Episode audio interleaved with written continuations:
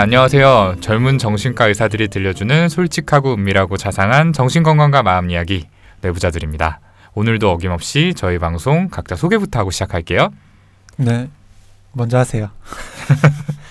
네, 안녕하세요. 윤희우입니다. 네, 안녕하세요. 정신건강의학과 전문의 허규형입니다. 예, 그리고 저는 이 방송에서 사회를 맡고 있는 특별한 정신건강의학과 전문의 우동훈입니다. 네. 야, 진짜 오동 얼굴에만 그때 막 형광등 효과 넣어주셨죠. 어. 아, 근데 뭐 저는 좀 인위적인 후광이 필요하고 허경 선생님은 좋겠어요. 자체적으로 좀 발광하는 스타일이어서 저요? 발광. 좀 표현이 그랬나요? 좀 저 그 댓글 마음에 들었습니다. 그 눈알 움직이는 거 마음에 들어요. 아 맞아요 맞아요 저희 그 어떤 편이었죠 성인 ADHD 네, 맞죠 맞아요. 그 편에 댓글로 달아주셨는데 아 참 말 나온 김에 어쨌든 우리 감사 인사를 좀 드리고 시작을 하죠 아, 네. 네. 어쨌든 드디어 저희 팟캐스트 내부자들이 구독자 1000명을 넘었습니다 유튜브 내부자들이요. 아 진짜 왜 이러나 음. 드디어 저희 유튜브 팟캐스트 내부자들이 유튜브 그- 내부자들. 그냥 이거 갈게요 네. 그냥 예, 더 이상 절 수 없다 음. 어쨌든 저희 유튜브 채널이 구독자 1000명을 돌파했습니다. 박수 한번 칠까요? 아, 감사합니다. 감사합니다. 네. 이 모든 게 청취자분들, 시청자분들의 아, 덕분입니다. 예. 저희 공약이 있었죠. 네. 1000명 맞아요. 넘었을 때 김종훈 선생님이 저번 방송에서 공약을 걸었었는데 음. 그분 이행하고 계신가요? 가장 친한 오동훈 선생님이 알고 있지 않으세요? 글쎄 뭐 지금 연락이 잘 안 되는데 오늘 방송에도 불참하고 예, 아마 지금 이제 동틀 때까지 계속 절 하고 계시지 않을까 네. 그런 생각이 오늘 좀못 오는. 것도 절하느라 너무 바빠서. 네 맞아요 맞아요 음. 아 그리고 아까 잠깐 허경 선생님이 귀엽다는 댓글에 대해서 본인이 스스로 언급을 해주셨는데 몇 개 좀 댓글을 읽어볼까요? 네 아까 그 눈알 댓글 이거 읽어주시죠 읽어주세요, 직접. 음. 네, 이응 희응님 이런 말 실례일지 모르지만 허경 선생님 눈알이 너무 귀여우세요. 영상 보는데 시강이에요. 움직이는 게 크크크크 강아지 같으세요. 구독자 1000명 돌파 축하드립니다. 라고 보내주셨습니다. 감사합니다. 아 그래서 저도 봤어요. 허경 선생님 눈알을 좀 따라가지고 봤는데 좀 귀엽긴 하더라고요. 근데 윤희 선생님도 많이 움직였어요. 아니 너랑 얘기했었잖아. 아 근데 어. 이거 이거 있잖아요 이거. 갑자기 얘기할 때 갑자기 정면을 아, 쳐다보고 보고. 혼자서. 아니, 정면을 많이 보라고 하셨어. 아, 그렇긴 아니, 한데. 정면을 정말 잘 봐요. 네가 잘해. 잘하는데 웃겨. 그러니까 전부터 정면을 보기로는 아마 저희 중에선 탑이었죠. 어 예전에도 그쵸. 저희가 방송을 같이 몇번 음. 한 적이 있었는데 음. 어, 와이프가 보면서 음. 희우처럼 해야 된다. 맞아요. 방송은 저렇게 해야 된다. 이렇게 막 보면서 하면 안 되고 앞에 보면서 얘기해야 된다. 이렇게 봐야겠다. 얘기를 해주셨죠. 네. 예. 그리고 또 하나 댓글 제가 읽어볼게요. 음, YS 팡님 보이는 라디오 형식 좋네요. 짧은 영상 때보다 좀 더 편안해 보여요. 음. 팟캐스트랑 편집이 좀 다른 부분들이 있어서 그거를 찾는 재미까지. 음. 웃겨도 주시며 알찬 내용까지 항상 감사합니다. 예, 제가 다 감사하네요. 예.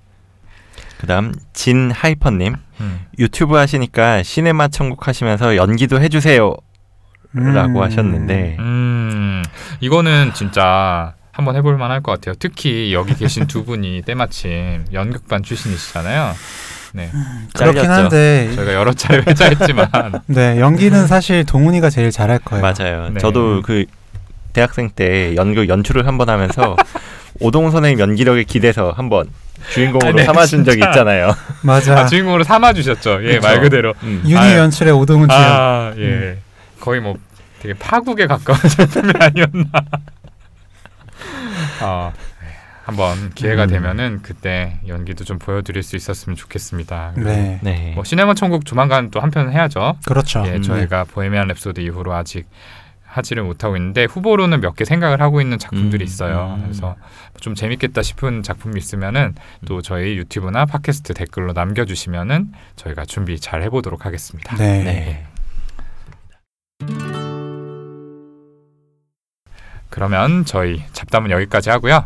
저희 본격적인 오늘 방송 시작을 해볼 텐데요. 오늘 저희가 말씀드릴 주제는 바로 특정 공포증입니다. 음. 특정 공포증이라는 말다 들어보셨는지 잘 모르겠는데 네. 흔히 말하는 고소공포증, 뭐 조류공포증, 아니면 음. 폐소공포증 음. 이런 것들을 이제 이야기하는 질병이에요. 음. 그래서 오늘 방송에서는 이 특정 공포증에 대해서 이야기를 나눠보고 음. 이것들이 어떤 원인으로 생기는지 그리고 치료는 어떻게 하는지 거기에까지 이야기를 나눠볼 예정입니다. 근데 아마 다들 하나씩 나 이런 공포증 있어, 어, 나 이거 완전 못 봐, 음. 이건 완전 못 견뎌 이렇게 생각하시는 것들 있을 거예요. 그래서 음.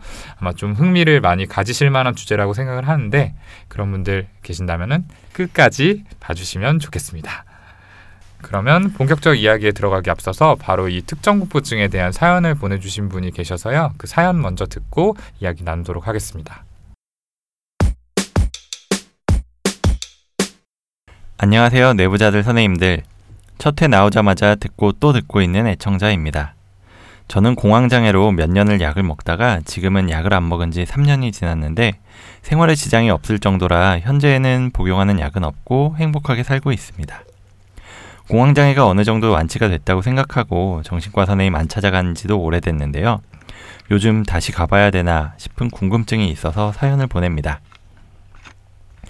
어렸을 땐 바닷가, 강가에서도 곧잘 놀고 공포심이라는 게 없었는데 언제부턴지 모르게 물공포증, 심해공포증 이런 게 생겼습니다. TV에서 나오는 바닷속은 물론이고 수영장 물속도 못 보고 망망대해를 보는 것도 무섭고 하여간 물속만 무서운 게 아니라 짙은색 바다를 보기만 해도 무섭다는 겁니다. 실제로가 아닌 TV, 뭐 영화, 사진 이런 건데도요. 근데 그 무서운 기분이 금방이라도 눈물이 터질 것 같고 슬프고 우울한 느낌이라는 거예요. 숨을 못 쉴 것 같다거나 하는 신체적인 반응은 없는데 당장이라도 울 것 같은 기분이라 잠깐도 볼 수가 없어요. 여름마다 친구들이랑 놀러 가게 되면 물놀이를 피할 수가 없어서 개인 구명 조끼를 산 이후로는 빼지 않고 가고 있는데 잠수하듯이 머리까지 온몸이 다 물속으로는 전혀 못 들어가요. 눈만이라도 물 위에 있어야 돼요. 바다나 강가가 아니라 작은 수영장 안에서는 그래도 조금 마음이 놓이는데 그래도 물속을 쳐다보는 건 힘들고 귀가 물 안에 있을 때 들리는 소리가 너무 무서워요. 남편은 물속에 가만히 있으면 고요하고 좋다고 하는데 저는 물속에 가만히 있는 소리가 너무 공포감으로 다가와요. 잠깐 나오는 CF에서 물속이 나오기만 해도 제가 너무 놀라고 해서 마음 먹고 수영도 배워봤는데요. 물속을 오래 쳐다보지 않아서 그런 건지 아니면 낫다는 걸 알아서 그러는 건지 머리까지 다 물속에 잠긴 게 아니라면 그렇게 무섭진 않아요. 근데 귀가 물속에 잠겨 있으면 소리 때문에 금방 올라오고 그래서 수영도 물에 딱 떠 있을 정도까지만 배우고 그만뒀어요. 지금까지는 그냥 물속을 보고 그런 것만 무서워하는지 알고 그런 게 나오면 안 보면 되니까 불편함은 딱히 없이 살았는데요. 문제는 얼마 전에 이사한 뒤로 직장이 같은 지역인데도 이 막히는 출퇴근 시간대라서 차로 편도 1시간, 왕복 2시간을 운전해서 다니고 있어요. 근데 가는 길이 거리는 짧지만 항상 막히는 구간이라서 1시간 걸리는 곳이 있고 조금 돌아가지만 새로 생긴 도로라서 한 30분이면 가는 곳이 있어요. 근데 새로 생긴 도로가 해저 터널이에요. 음. 남편이 같이 그 터널을 지나는 길에 지금 바닷속 50m래 이런 말을 하는 걸 듣고 어, 저도 모르게 소름이 끼쳐서 소리를 깍 지르고 운전하는 남편은 놀라고 몰랐을 땐 그 길로 외근도 다니고 놀러 가는 길에 내비게이션이 그 길로 안내하면 아무렇지 않게 다녔던 길인데 알고 나니까 시간이 아무리 단축된다고 하더라도 그 길로 가는 게 너무 꺼려지더라고요.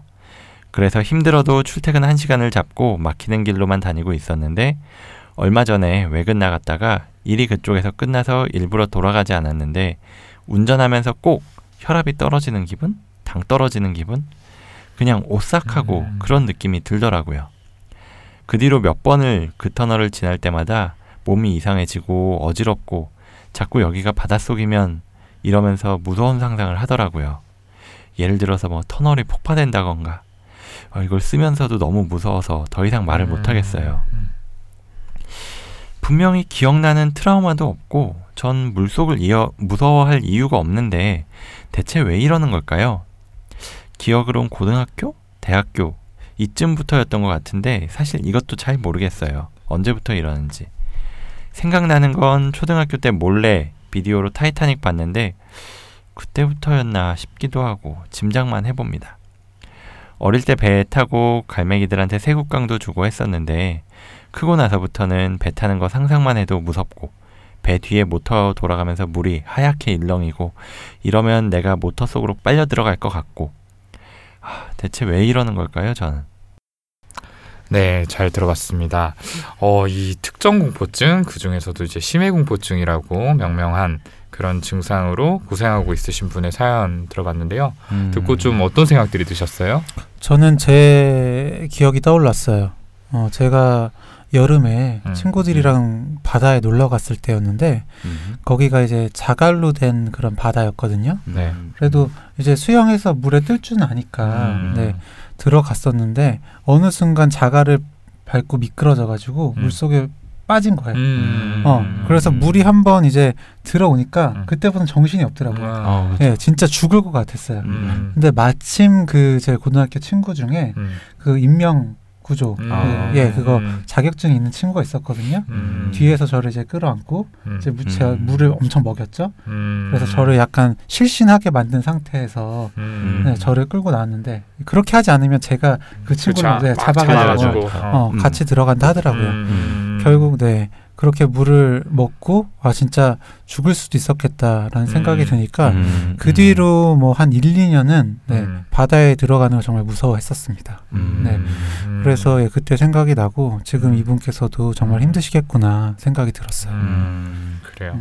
음. 그 해저 터널이라는 것만으로도 이렇게 막 어, 바로 소리를 지를 그러니까요. 정도로 공포심을 느낀다는 게 저는 일견 상상이 또 잘 안. 되는데 이게 뭐 눈에 보이는 바다나 뭐 바다 속 음. 뭐 이거를 보실 때가 공포심이 든다는 건 어느 정도 음. 이해가 가는데 음, 원래는 잘 다니셨다 그랬잖아요. 그냥 음. 지하 터널인 줄 음. 알고. 음. 근데 해저 몇 미터래라는 얘기를 듣고 나서부턴 음. 어, 도저히 거기를 못 가시게 됐다고 하니까 음. 참 상상이 잘 안 되기도 그쵸. 하면서도 음. 그만큼 어. 굉장히 그 공포심이 이 음. 상상까지 자극을 하시는 게 아닐까. 음, 어떤 네. 상상을 하시는 걸까 이런 생각이 들었어요. 음, 그러니까 음. 여기가 바닷속이면 다음에 생략되어 있는 맞아요. 네. 음. 사실은 이제 사연 중간에 저희가 이렇게 아까 읽고 그런 부분들이 있었잖아요. 음. 근데 막 그 너무 쓰면서도 무서워가지고 다 여기에 못 어, 쓰겠다 그쵸. 이렇게 표현하실 정도로 굉장히 음. 많은 두려움을 느끼고 계시는 것 같았는데 음. 아 그렇게까지 무섭게 만드는 생각이 대체 뭘까? 그래서 좀 음. 얘기를 더 들어보고 싶다는 생각도 들었습니다. 네. 아무튼 오늘 방송이 좀 이 사연자분께 또 그리고 비슷한 고민을 하시는 분들께 조금이나마 도움이 됐으면 하는 바람입니다. 예, 그러면 본격적으로 저희가 특정 공포증에 대해서 이야기를 해볼 텐데요. 먼저 이 특정 공포증이라는 게 뭔지, 어떤 병인지에 대해서 짚고 넘어가야겠죠. 네. 또 윤희 선생님이 간단히 설명을 좀 해주시죠. 네. 이 특정 공포증이라고 하는 건 말 그대로 어떤 특정한 대상 아니면 상황에 대해서 공포, 즉 심한 두려움을 경험하게 되는 특징이 있는 병이고요.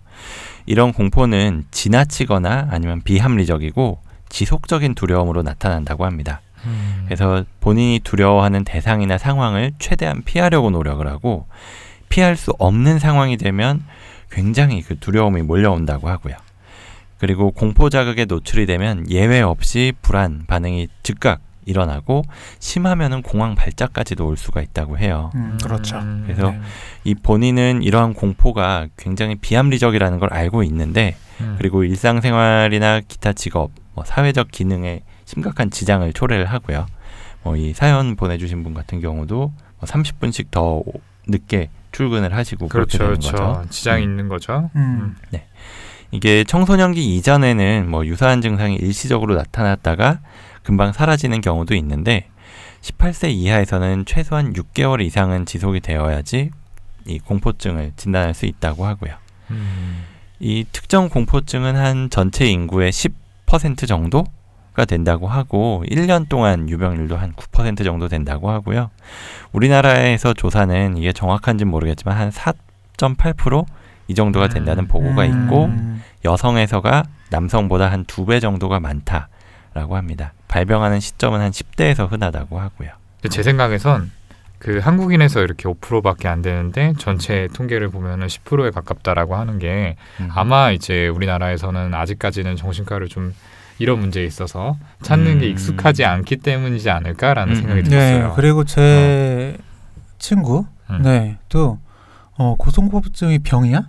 그거 고칠 수 있는 거야? 라는 질문을 음, 하더라고요. 음, 네. 맞아, 맞아, 맞아. 예, 그만큼 이제 어, 인식이 좀 부족한 부분도 있는 그쵸. 것 같고요. 의뢰 네. 가지고 있는 특성 뭐 이렇게 음. 생각을 하기도 하는 것 같고요. 사실은 이 공포의 대상이 되는 자극을 피하면은 음. 나머지 부분에서는 그렇게 일상생활에 음, 지장이 없기 때문에 또 그냥 안고 사시는 분들도 꽤 될 것 같아요. 그렇죠. 음. 음. 그리고 뭐 이런 특정 공포증은 뭐 다른 정도의 불안장애나 이런 거랑도 잘 구분을 해야 되기도 한다고 음. 하고요. 음. 뭐 이를테면은 공황 장애라든지 음, 뭐 그렇죠. 다른 음. 정도의 불안 장애를 감별을 해야 되고 다른 뭐 약물을 복용했거나 이런 것도 확인을 해야 된다고 하고요. 음. 그다음 이 특정 공포증의 분류에 대해서는 한번 허경 선생님께 설명을 부탁드려 볼게요. 음, 네. 분류 여러 가지로 하는데요. 첫 번째로는 상황형이 있습니다. 네. 네, 많이들 호소하시죠. 이걸로도 병원에 정말 많이 오시는데, 음. 네, 지하철이나 버스 이런 대중교통을 타면 힘드신 분들이 계세요. 음, 네, 심하게 불안을 느끼고 음, 어떨 때는 공황 발작까지도 느끼는 분들이 음, 계시는데, 음, 음. 네, 또 이런 대중교통 수단 그리고 뭐 터널이라든지 엘리베이터, 비행기, 자동차 같은 좀 닫혀 있는 음. 갇힌 공간, 네, 음, 거기서 이렇게 힘든 분들 계시거든요. 음, 저희가 흔히 얘기하기로는 폐소공포증이다, 음. 뭐 밀폐공포증이다. 음. 라고 하는데 네 이게 대표적인 상황형 예, 음. 공포증의 하나라고 생각을 하시면 됩니다. 음. 이건 소화기 그리고 20대 중반에서 가장 높은 발병률을 보이고 있고요. 네. 그래요. 이 상황형 공포증까지는 아니더라도 특정 공포증까지는 아니더라도 굉장히 많이들 가지고 계실 것 같아요. 음, 저 같은 맞아요. 경우에는 약간 고소공포가 있거든요. 음, 그래서 이렇게 약간 그 엘리베이터 요즘 통유리로 된 거 많잖아요. 그래서 타고 올라가다 보면은 이렇게 다리가 저릿저릿하고 막 음, 굉장히 힘들어지는 상황이 음. 있는데 음. 예전에는 그냥 그런 거를 이겨보겠다고 그 놀이기구도 막 타고 그 음. 롯데월드에 있는 음. 이렇게 올라가는. 거 예. 그것도 타고 저 번지 점프도 했어요. 음. 근데 어 진짜 힘들었거든요. 전 아직도 그때 올라갔을 때 기억이 잊혀지지가 음. 않는데 어, 어. 그 친구들이랑 같이 가서 막 올라갔는데 정말 이렇게 걸음을 디디기가 제일 어려운 거예요. 근데 음, 음, 저보고 좀 제일 먼저 뛰라고 하더라고요. 음. 뒤에 다 보고 있고. 근데 여기서 이제 못 뛰면은 나는 한동안 이제 괴롭힘을 당하겠다. 음. 네. 어, 놀림감이 되겠다라는 동훈이가 생각에 남들한테 했던 것처럼 네. 그렇죠. 음. 제 업보를 돌려받겠다 음. 이런 생각이 들어가지고 그때는 이제 악착같이 참고 뛰었는데 막 횡설수설했던 것 같아요. 어. 혹시 이렇게 여기 뛰어내리다가 심장이 멎을 수도 있나요? 이런 거 있잖아요. 제가 오히려 네. 네, 이렇게 자문을 해드려야 네. 될것 같은 그런 내용들을 이제 막 줄 연결해 주시는 그 아저씨한테 막 음. 하소연하듯이 얘기를 했던 기억이 나요. 네. 음, 맞아요. 저도 그런 게 좀 있었는데 음. 네, 술래기가 걸려 있어서 한 번에 뛰었습니다. 아 술래기 음. 그러니까 못 뛰면은 술 사는 거. 어, 아니면 아. 늦게 뛰면 술 사기. 아 네. 아, 힘들어 힘들어. 네. 네. 윤유 선생님 이런 거 있어요? 어떤 상황에 저는 대한 뭐 두려움. 어떤 상황에 대해서는 별로 없는 것 같아요. 음. 그렇게 뭐 높은 곳이 많이 무섭거나 그러지도 않고 음. 오히려 저도 저도 번지 점프를 친구들이랑 같이 가서 음, 뛴 적이 음, 있었는데 음, 음. 저는 조금 다르게 제가 맨 먼저 뛰었는데 제가 만약에 제 힘으로 안 뛰면 뒤에서 애들이 밀 것 같은 거예요. 음, 그게 두려워. 네. 어, 되게 어 그거는 또 다른 계열의 네. 증상이지 않나? 이건 믿음에 대한 문제 아닌가요? 약간 편집증적 사고 이런 네, 것들하고 그렇죠. 관련 있지 않나? 아니요, 그 친구들은 분명히 밀고도 남 친구들이니까. 음, 음. 사실 이런 건 음. 이제 손정현 선생님이 와가지고 얘기를 좀 해줘야 되는데 그죠? 그렇죠. 네. 아, 많을 손- 거예요 이거 굉장히 많을 거예요. 네. 상황형 이런 음. 거. 카메라 공포증 뭐 이런 거 있죠. 음, 아, 맞아요. 카메라를 보고 음. 얘기하기 힘들어하는 거. 오늘도 같이 가자 그랬는데 네네. 같이 가자고 그러니까 약간 땀이 나기 시작하는 것 같은 거예요. 그 정도면 특정 공포증 아니에요? 그러니까 식은땀 아, 이렇게 막 흘리면서 아 나 괜찮아 그래서 안 갈래. 안 보고 해도 된다. 이, 이 앞자리에 앉아서 뒤돌아보고 해라. 아 여기 이렇게 어, 뒷모습만. 괜찮네. 아, 아. 네. 그랬는데도 어. 전혀 어. 설득이 되지 아 않아요. 근데도 어. 싫대요. 네. 어, 아무튼 많은 응원 부탁드립니다. 네. 언젠가는 또 볼 수 있었으면 좋겠고요. 음. 네. 두 번째 타입 어떤 거죠?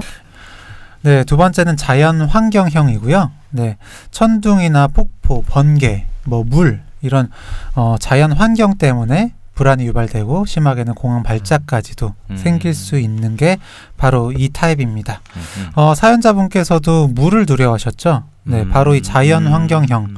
네, 공포를 가지고 계신다라고 생각을 하시면 되는데 음. 이 자연 환경형 중에 가장 많은 건 아무래도 천둥, 예, 번개겠죠. 음. 네. 음, 그렇군요. 음. 그럼 뭐 어린 아이들에서도 좀 많을 것 같아요. 음. 천둥 치면은 막 도망치고 막 숨고 막 이런 음, 경우 많잖아요. 맞아요. 어린 희우는 그랬나요? 희우는 아. 어린 적이 있나요? 희우는 처음부터 이 모습 아니었나요? 아이, 와 되게- 나빴다 진짜. 아니 왜요 왜요? 너무한 아니 거 그냥 아니에요? 나쁜 것 같아서. 아니 어, 지금 모습이 나쁜가요? 아니요. 어렸을 때부터 어린 어린 나이가 없었다고 하는 거잖아요. 아니, 야, 왜너 그래요? 이거는 이거는 야, 야, 너 마음 상했지? 그러니까 완전 아, 마음 희우 상- 희우 저런 걸로 마음 안 상해요. 제가 아는 희우는 그런 아, 그런 애 아니에요. 그래 그렇긴 한데 그래도 나빴다. 아니, 뭐 천둥이나 이런 건 농담인 없었는데 거 알죠? 예. 그래요. 음. 천둥은 무섭지 않았는데 음. 저도 깊은 바다는 좀 무서웠던 것 같아요. 음. 그러니까 음. 뭐 제가 잠길 정도 뭐 음. 바다 한 2m, 3m 음. 이 정도 되는 것까진 괜찮은데 왜 음. TV 같은 데서 나오면 뭐 음, 정말 심해 뭐 아. 몇천 미터 막 이렇게 아. 내려가는 바다 있잖아요. 음. 그런 거 다큐멘터리로 보고 있으면은 어 괜히 좀 약간 음. 소름 돋고 그런 음. 느낌을 종종 받아요. 그런 걸 특히 음. 다이 다이빙 음. 하시는 분들 음. 볼 때, 음. 어, 음. 좀 무섭더라고요. 저는. 사연자분이랑 또 비슷한 측면이 좀 있네요. 음. 네. 음. 다음 타입은 어떤 거죠? 네, 다음 타입은 혈관, 주사, 손상형 예, 음, 타입입니다. 이 피를 보거나 주사 맞거나 네, 어떤 뭐 나한테 뭔가 들어오는 이런 시술 등에 음. 대해서 공포를 음. 느끼는 거고요. 이 유형 굉장히 흔하죠. 아, 그쵸. 맞아요. 네. 어. 흔하고 어, 좀 어려운 말로 혈관 미주신경 반응이라는 거를 일으키는데요. 음. 그러니까 혈압이 막 떨어지고 막 음, 어지럽고 어, 식은땀 음. 나고 네, 음. 이런 뭐거 실신하고 그러기도 그렇죠. 하죠. 현기증 심하면. 느끼면서 어. 주저앉거나 쓰러지거나. 그렇죠. 음. 네. 음. 어, 이건 저도 있어요. 음. 아. 네, 제가 음.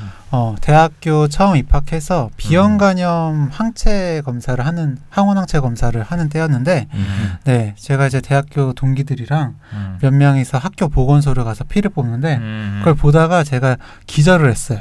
아, 진짜요? 네. 아 그런 일이 있었어요? 예, 식은땀을 나다가 음. 기절을 했고 예, 같이 갔던 어. 친구들이 되게 놀랐죠. 어. 그래 가지고 진짜 다 예, 놀랐겠다 엄청. 그래 가지고 저 어. 그 뒤로 피 뽑을 때안 음. 봐요. 이렇게 하고 뽑아요. 음. 음. 항상. 저는 조금 약간 다른데 음. 이 바늘 공포가 있긴 한데 음. 제 눈에 보이는 건 괜찮아요. 오히려 제 음. 혈관을 뭐 헌혈 같은 거 할 때 이렇게 보면 볼 수 있잖아요. 음. 그게 들어가는 건 괜찮은데 제가 볼 수 없는 곳에서 저를 찌르는 게 되게 무서운 거예요. 음. 이상하게. 음. 어 이런 거 이런 거 아, 무섭고 지금 이렇게 찌른 거예요?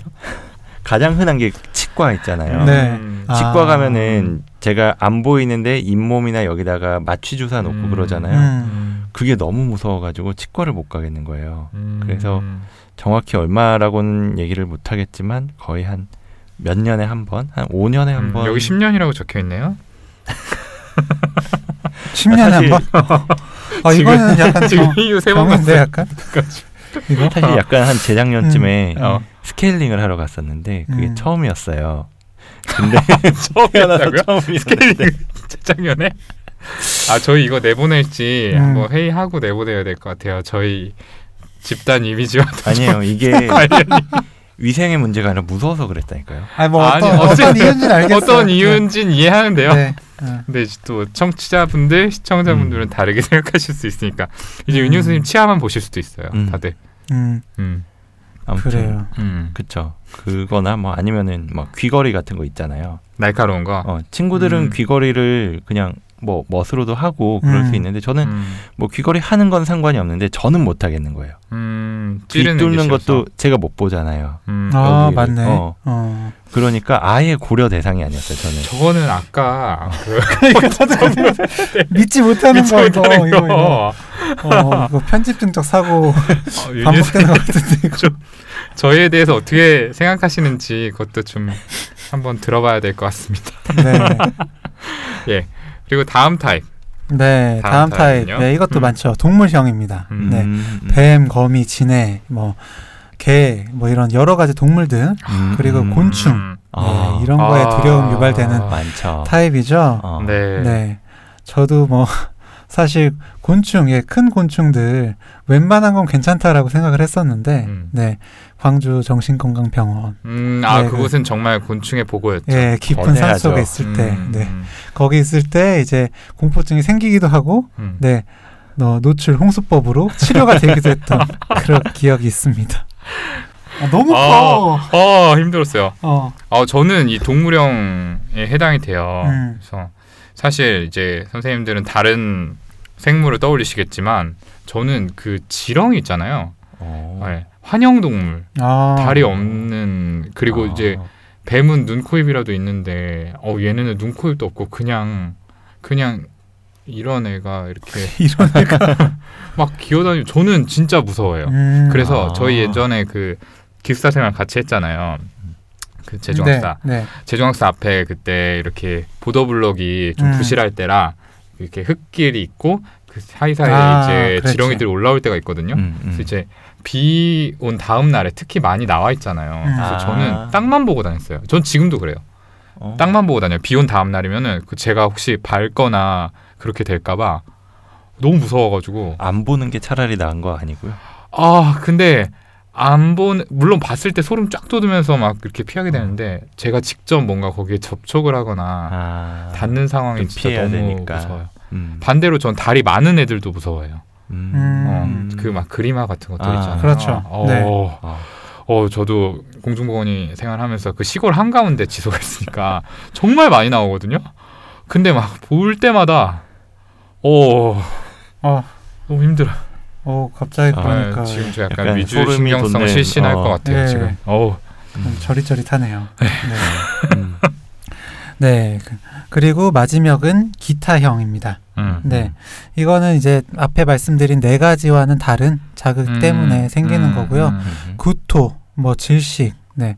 이런 거, 네. 어떤 질병이나 죽음을 유발할 수 있는 그런 아. 상황을, 음. 네. 음. 두려워하는 그런 것도 있고요. 음. 아니면 큰 소리라든지 음. 네, 어떤 음. 특정한 대상 있는데 아이들 음. 중에서 어플 그런 거 있잖아요. 도깨비 아저씨. 아, 네. 음. 그거 동훈이가 도깨비 전화. 네, 어. 잘 따라하는데 그런 거 무서워하는 거. 여보세요. 뭐 네, 그런 거 말하는 거죠. 네, 그런 거 생각하시면 아. 됩니다. 아. 네.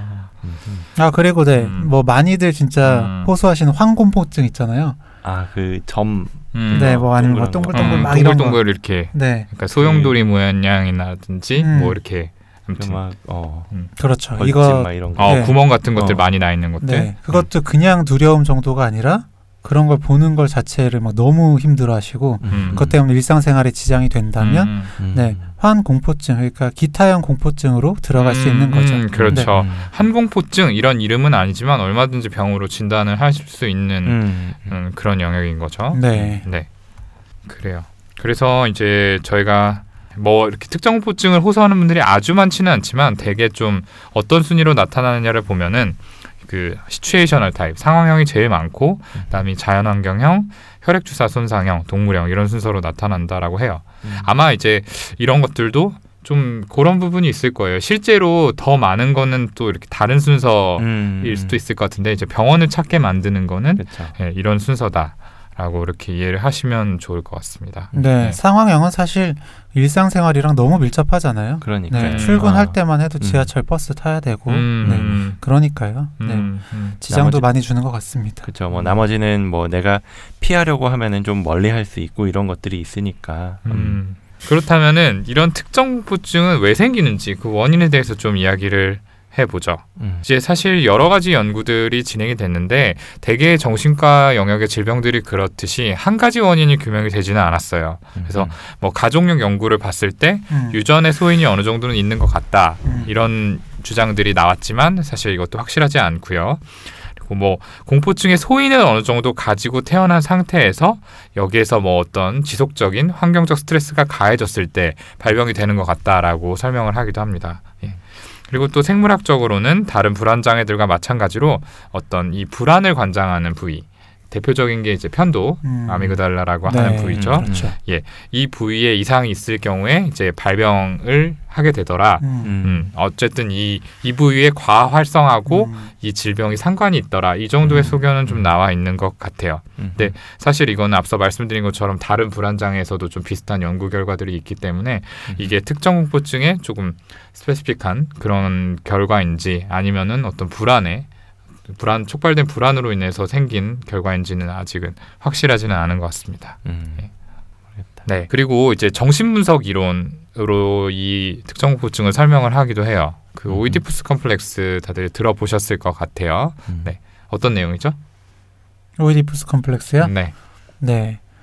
어, 이제 남자 아이가 음. 네, 어머니를 좋아하는 거죠. 음. 음. 네, 어머니를 사랑하는데 어, 그런 걸 직접적으로 표현하면 음. 어, 굉장히 무시무시한 대상, 음. 네. 권위적인 대상. 어, 권위적인 대상인 아버지한테 음. 음. 네, 내가 어떤 제재를 당할지도 모른다. 음. 그것이 거세, 음. 내가 거세를 당할지도 음. 모른다라는 거세 공포와 연결돼서 음. 네, 어, 문제가 생기는 음. 거를 이제 오이디푸스 컴플렉스라고 하죠. 네, 음, 맞습니다. 음. 그래서 실제로는 이제 누구나 이런 상황을 겪게 되는데 그래서 아버지를 이길 수 없는 대상으로 인식을 하고 이제 오히려 아버지와 나를 동일시함으로써 이제 음. 닮으려고 노력을 함으로써 이 컴플렉스를 극복한다라고 맞- 이렇게 설명을 하고 있습니다. 음. 그런데 이런 오이디푸스 컴플렉스가 잘 극복이 되지 않았을 때 음. 이것들이 안에 내재화되어 있다가 어떤 내적 갈등을 유발을 하고요. 음. 이것들이 이제 공포증을 그렇죠. 발생하는 데 영향을 준다라고 하는데 사실은 조금 복잡한 이야기인 것 맞아요. 같아요. 이거는. 네, 음, 이거는 잘 와닿기가 어렵죠. 네. 네. 그래서 보다 좀 클리어하게 이야기할 수 있는 게 학습 이론일 것 같아요. 음. 이거는 조금 이해하시기가 쉬울 것 같은데 어떤 다른 사람들, 뭐 아이들 같은 경우에는 부모 어, 로부터 어떤 공포 반응의 행동을 보고 배우거나 또 부모가 위험하다라고 경고한 것들이 음, 반복적으로 음. 이렇게 이야기를 들었을 때 그것들이 학습이 되어서 공포증이 생긴다라고 또 설명을 하고 있죠. 네, 음. 이건 좀 확실한 것 같아요. 음, 네, 음. 제딸 아이를 봐도 음. 네 처음에는 동물 그렇게 무서워하는 것 같지 않았거든요. 음. 음. 근데 와이프가 이제 아이랑 다니다가 뭔가 동물이 왔을 때 하고 막이 소리를 음. 굉장히 크게 어. 네, 음. 내거든요. 음. 음. 아마 그걸 보고 놀란 게 아닐까. 음. 아이도 음. 공포증이 생겼어요. 음. 네, 그래서 이제 그런 행동을 보일 때마다 괜찮다. 음. 그러면서 와이프한테 너무 좀 과한 거 아니야? 아, 네, 라는 피드백을 아 하기도 합니다. 진정해라. 어. 네, 그렇죠. 어, 어. 음. 그렇죠. 저희 애도 그래요. 저희 음. 애도 어, 제 친구 아들이 놀러 왔는데 걔가 이렇게 늑대를 무서워했어요. 음. 그래가지고 이제 친구가 장난으로 늑대 울음소리를 아우 이렇게 음, 음. 내고 그랬거든요. 그래서 그거 볼 때는 괜찮았는데 음. 그 이후로 그거를 학습해가지고 늑대를 무서워하기 시작을 한 거예요. 음. 그래서 제가 잘 활용을 하고 있죠. 늑대 울음소리를 많이 내요 요즘에. 너무 나쁜 거 아니에요? 그러니까 공포 정치인데 이거. 아 아. 농담이에요. 네. 농담. 음. 네, 좋습니다. 이제 정리를 해보자면 불안에 좀 취약한 네, 그런 소인을 가지고 있는 분들에게 발생할 가능성이 높고요. 네, 어떤 특정한 스트레스가 반복이 되거나 혹은 뭐 여러 번 반복이 되지 않더라도 한 번만이라도 정말 두려운 경험을 하고 나서 얼마든지 형성이 될 수 있다라고 음. 이해를 하시면 될것 음. 같습니다. 음. 그리고 학습 이론에 대해서 이제 저희가 좀 부연해서 말씀을 드리기도 했었는데요. 이게 항상 모든 조건에 일어나는 건 아니고 실제로 위협이 될 만한 그런 상황이나 음. 대상에 더 음. 네, 어, 공포 반응이 많이 일어난다 라고 음. 생각을 음. 하시면 되고요. 네, 동물 중에서도 뱀 같은 게 그렇죠. 네, 뭐 아무래도- 독사도 있고. 음. 음. 그렇죠. 그런 생존에 위협이 될 수 있는 것에 공포를 많이 공포 반응이 많이 일어나고요. 음. 네, 다람쥐 같은 거 네, 그런 거에는 아무래도 공포 반응이 덜 생기겠죠. 네, 네. 그렇죠. 음. 음, 음. 지렁이는 그렇지 않은데. 지렁이 무섭지 않아요? 저는 지렁이는 무섭지 않습니다. 아 그래요? 음. 지렁이 빵 같은 자극인가요? 지렁이는 저희 저희 딸도 무서워하지 않아요. 네, 나뭇가지 이렇게 들고 이렇게. 아 음. 그래요? 전 유리가 무섭네요. 근데 지금 방금 말한 부분에서 조금 의문이 들었던 게 이 한 번에 정말 두려운 경험을 하고 나서 형성이 된다라고 했는데 음. 그렇다면 우리가 이런 어떤 트라우마라고 부를 수 있는 경험을 했을 때 내리는 진단이 있잖아요. 이 음. 외상후 스트레스 장애 PTSD. PTSD가 있는데 그때 외상 경험하고 이 특정 공포증을 형성하는 외상 경험에는 좀 어떤 차이가 있을까요? 뭐 일단 어떤 특정한 상황이라는 게 아무래도 좀 다를 것 같고요. 그 PTSD에서의 트라우마는 어떤 음. 정말로 죽을 뻔한 어떤 상황이잖아요. 뭐 교통사고, 큰 교통사고라든지 음, 뭐 전쟁이라든지 음, 아니면 뭐 거대한 재앙이라든지 뭐 음. 이런 것들을 의미를 하는데 음, 사실 이 특정 공포증에서 말하는 거는 그런 교통사고를 두려워하는 게 아니라 뭐 음. 버스를 두려워하는 거고 버스 안에서도 음, 그 버스가 사고가 날까봐 보다도 음. 어떤 폐쇄된 느낌이라든지 뭐 이런 것들이 두려운 거고 음, 또한 가지는 그 PTSD 같은 경우에는 음, 그 접하지 않은 상황에서도 음. 자꾸 일어나잖아요. 음. 그 재경험이라든지 과각성이라든지 이런 것들이. 음, 근데 음, 이 특정 공포증은 예를 들면은 뭐 바다에서 멀리 떨어져 있으면 바다를 아예 안 보고 있으면은 전혀 문제가 되지 않는다든지 음, 그러니까요. 뭐 음. 지렁이를 안 보면 문제 없잖아요. 음, 그렇죠, 맞아요. 음, 네. 그렇죠. 어쨌든 음, PTSD 그러니까 외상 후 스트레스 장애에서의 트라우마라는 건 정말 음. 질적으로 음, 네, 음, 더 생명의 위협이 될 수 있을 만한 음. 예, 그런 트라우마고 음. 그리고 증상에 있어서도 음, 특정 공포증은 공포증이잖아요. 음. 그래서 불안과 관련된 것들이거든요. 음, 음. 불안 혹은 이제 공황 발작 음. 그리고 회피까지는 있을 수 있지만 음, 음. 네, 그 PTSD 외상 후 스트레스 장애에서는 음, 네, 과각성 재경험 회피 음, 그리고 어떤 음. 생각의 그런 광범위한 변화들이 다 있어야 되거든요. 음. 네, 그러니까 그런 차이가 있다. 음, 하지만 전체적으로 볼 때는 DSM 4판에서는 음, 네, 같은 불안 장애에 속해 있다가 음. 5판이 되면서 빠지기는 했죠. 음, 음, 네. 음. 음, 그래요. 맞아요. 저도 이게 궁금해가지고 좀 찾아봤는데, 그러니까 두 분이 말씀한 게 중요한 포인트인 것 같아요. 이제 PTSD는 이제 고유의 증상이 따로 있다는 거, 음. 그게 하나고요. 또 하나는 이제 질적으로 조금 음. 더 어쨌든 특정 공포증을 유발한 사건들은 좀 더 일상적인 사건들에 가까운 음. 경우들이 음. 많아서 음. 딱 뭐 때문에 생겼는지 잘 막상 기억을 못 한다고 해요. 음. 그것들을 이제 정말 이렇게 회상을 시켜 봤을 때는 아 그래도 뭔가 하나 또는 여러 개 이렇게 좀 디마케이션 할 수 있는 사건 때문에 생겼다라고 하는데 그러니까 막상 뭐 때문에 생겼어라고 하면은 PTSD는 사실은 트라우마가 너무너무 명확하기 때문에 그거를 떠올리지 못할 수가 없잖아요. 음. 근데 이 특정 공포증 같은 경우에는 어쨌든 좀 일상적인 사건에 가깝기 때문에 글쎄 뭐 때문에 생겼는지 잘 모르겠어 이렇게 되는 경우가 많다는 거죠. 음. 그래서 음. 사연자분도 보면은 나는 왜 그런지 모르겠다 이렇게 얘기를 하셨잖아요. 그런 음. 것들도 음. 좀 특정 공포증에 가까운 음, 특성인 것 같아요. 음, 그러네요. 네. 음. 네, 좋습니다. 이렇게 좀 특정 공포증이 어떻게 형성이 되는지 그리고 또 원인은 어떤 것들이 있는지에 대해서 이야기를 나눠봤고요. 아마 많은 분들이 관심 있어야 할 부분인 치료에 대해서 이제 이야기를 나눠볼 텐데요. 어, 우리가 그동안 이야기했던 많은 정신과 질환들은 사실은 약물이 제일 주된 치료인 경우들이 많았죠. 그리고 맞아요. 그래서 약을 피하지 마시라 이렇게 말씀을 드려왔는데 특정 공포증의 경우에는 약물 치료가 이렇게 효과적이지는 않아요. 가장 주된 치료는 사실 행동요법이죠. 그렇죠. 네. 그래서 이것들에 대해서 조금 설명을 드려보면 좋을 것 같아요. 네, 방금 오동훈 선생님이 말씀하신 행동 치료가 네, 음. 특정 공포증의 가장 중요한 치료 방법이다. 그렇게 음, 생각을 음. 하시면 되는데요. 어, 이 인지 행동 치료라는 거는 어, 특정 공포증을 가지고 계신 분들한테 어, 그런 특정한 공포 상황에서 네, 특정 공포 대상을 보거나 했을 때 그때 느껴지는 부정적인 감정을 네, 좀 희석시키기도 하고요. 그리고 같은 상황이라도 좀 다르게 생각하고 행동하실 수 있도록 돕는 방법입니다. 어, 그 중에서 가장 많이 사용되는 게 노출 요법인데요. 음. 노출 요법은 말 그대로 그 불안을 일- 일으키는 그 자극에 접하게 하는 거예요. 음, 그래서 크게 두 가지가 있는데, 네, 한 가지는 홍수법, 음, 이라는 게 있고요. 음, 또한 가지는 체계적 탈감작 이라는 음. 방법이 있습니다. 그렇죠. 네, 홍수법이라는 건 한 번에 매우 강한 자극에 노출시켜서 네, 그 공포 반응이 없어질 때까지 계속하는 거예요. 음. 네. 그러니까 만약에 뱀 공포증이 있는 분이시다. 라고 하면은 뱀이 막 엄청나게 우글우글 거리는 데 있잖아요. 거기 그냥 들어가게 만드는 거죠. 음, 네. 그런 다음에 이제 그 불안이 네 결국에는 사라지긴 사라질 거거든요. 음, 네. 그렇죠. 네 사실 그게 더 트라 더 큰 트라우마가 될 수도 그러니까요. 있지만 네. 어. PTSD가 생기지 않을까라는 생각이 그렇죠. 예, 그게 약간 비인도적인 네, 네. 그런 치료법이기 때문에 사실 요즘은 홍수법은 잘 하진 않습니다. 그렇죠. 네, 그래서 두 번째 말씀드린 체계적 탈감작이라는 걸 더 많이 하게 되는데요. 음, 음.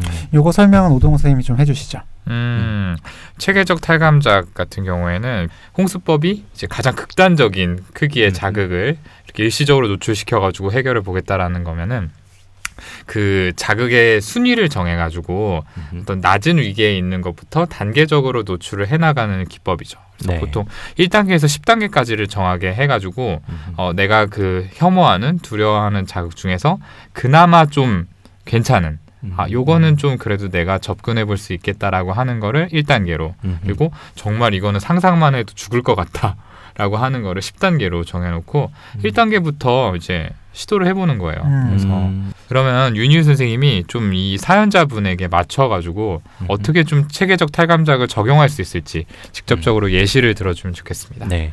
사실 뭐 이 사연자분하고 직접 이야기를 나누면서 그 순위를 매겨가는 게 제일 정확하긴 할 텐데요.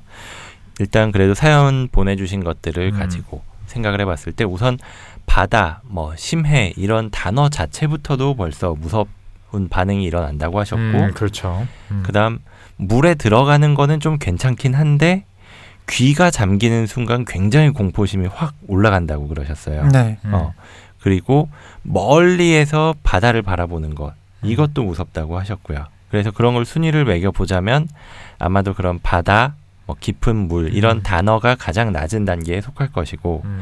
그 다음이 뭐 아주 멀리에서 뭐 몇 킬로미터 떨어진 산 위에서 바다를 바라보는 것 음. 이 정도라든지 아니면 좀 더 가까운 곳에 가서 깊은 수영장을 바라보는 게 그 다음 단계가 될 것이고 음.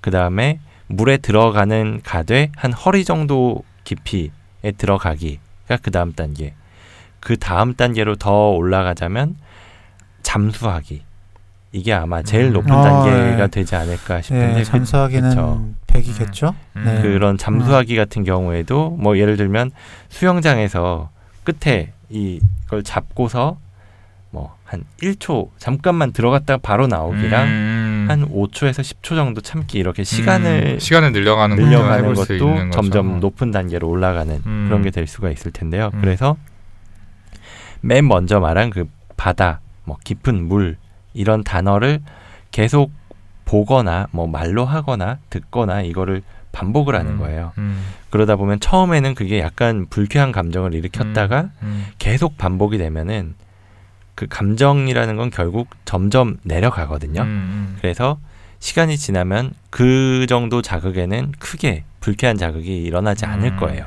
음. 그러면은 그 다음 단계였었던 뭐 멀리에서 바다를 바라보기, 뭐 산 위에서 바다를 바라보기 이거를 해보는 거고요. 음. 그것도 이제 불안한 감정이 줄어들었다면 뭐 그 다음 것, 그 다음 것 해서 마지막에는 정말 잠수까지도 할 수 있게 되는 음. 거죠. 음. 음. 근데 보통 이런 게 사실 홍수법도 그렇지만 이것도 굉장히 좀 어려워하시는 분들이 많았던 것 같아요. 이걸 음. 시도하면서도 음. 처음 몇 가지는 정말 쉽게 생각한 건 그냥 쉬워요, 진짜로. 진짜 쉬운데 음.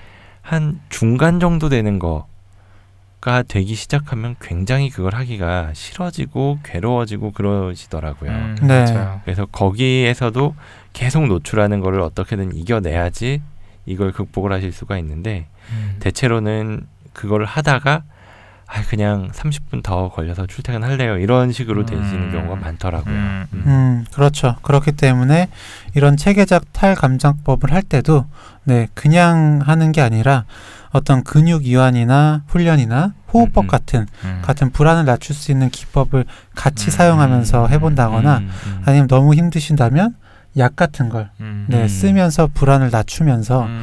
해보는 게 도움이 될 수 있습니다. 음. 네. 네. 맞습니다. 네. 사실 그리고 위계 질서를 정하는 거 그게 또 되게 중요한 것 같아요. 방금 음. 윤윤 선생님이 말한 것도 음. 또 의지가 안 생겨서 이제 불안에 져서일 수도 있지만 사실은 이 위계를 이제 음. 조금 더 세분화해서 정한다면은 좀 더. smooth하게 넘어갈 수도 있는 거거든요. 근데 너무 이제 3단계 다음에 4단계가 3단계에 비해서 너무너무 그렇죠, 어려운 어, task다라고 음. 한다면은 당연히 거기 앞에서는 좀 주저앉게 되겠죠. 음, 그래서 맞아요. 그것도 굉장히 좀 신중하게 결정을 해야 될 것 같고요. 음, 아까 윤윤 선생님이 설명을 굉장히 잘 해주셨는데 결과적으로는 이제 불안이 시간이 지남에 따라서 어떻게 가라앉는지 음, 그거를 이제 스스로가 느껴보라는 거잖아요. 그렇죠. 그래서 보통은 우리가 하는 게 어, 여기에 이제 노출 대상으로 작성했던 거에 노출이 된 직후에 불안의 점수를 뭐 0점부터 적어보자. 100점 아, 사이에 몇 점 정도인지 매겨보도록 하고 10분 후에는 몇 점인지 그리고 음, 또 음. 30분, 1시간 뒤에는 몇 점인지 음, 음, 이것들을 체크를 하게 해요. 음. 그러면은 실제적으로 불안이 계속해서 시간이 지날수록 떨어진다라는 거를 알 수가 있고요. 음. 우리가 굉장히 두려워했던 상황이 벌어지지 않는다는 거. 뭐 이를테면은 그런 분들이 있거든요. 내가 이 자극에 노출된다면 심장마비에 걸려서 죽어버릴 거야. 음, 그리고 이런 일종의 재앙화 사고죠. 맞아. 이런 생각 자체가 불안을 키워가지고 더 이 자극에 대한 공포에서 벗어나기가 어렵게 만드는 경향이 있는데 그런 생각이 실제로는 일어나지 않는 이제 어떻게 보면은 얼토당토 않은 생각이었다라는 거를 스스로 깨닫는 거 음. 이게 또 공포증을 깨부시는 데 중요한 역할을 하는 것 같아요. 네, 네. 맞습니다. 그래서 그 음. 순위 중간에 이거 다음이 이거였는데 갑자기 음. 너무 힘들어졌다. 그렇다면은 그냥 포기를 하실 게 아니라 음. 어, 그 중간에 할 수 있는 게 뭔지를 계속 좀 전문가하고 이야기를 하면서 음. 세분화하는 게 굉장히 중요할 것 같아요. 음, 그렇죠.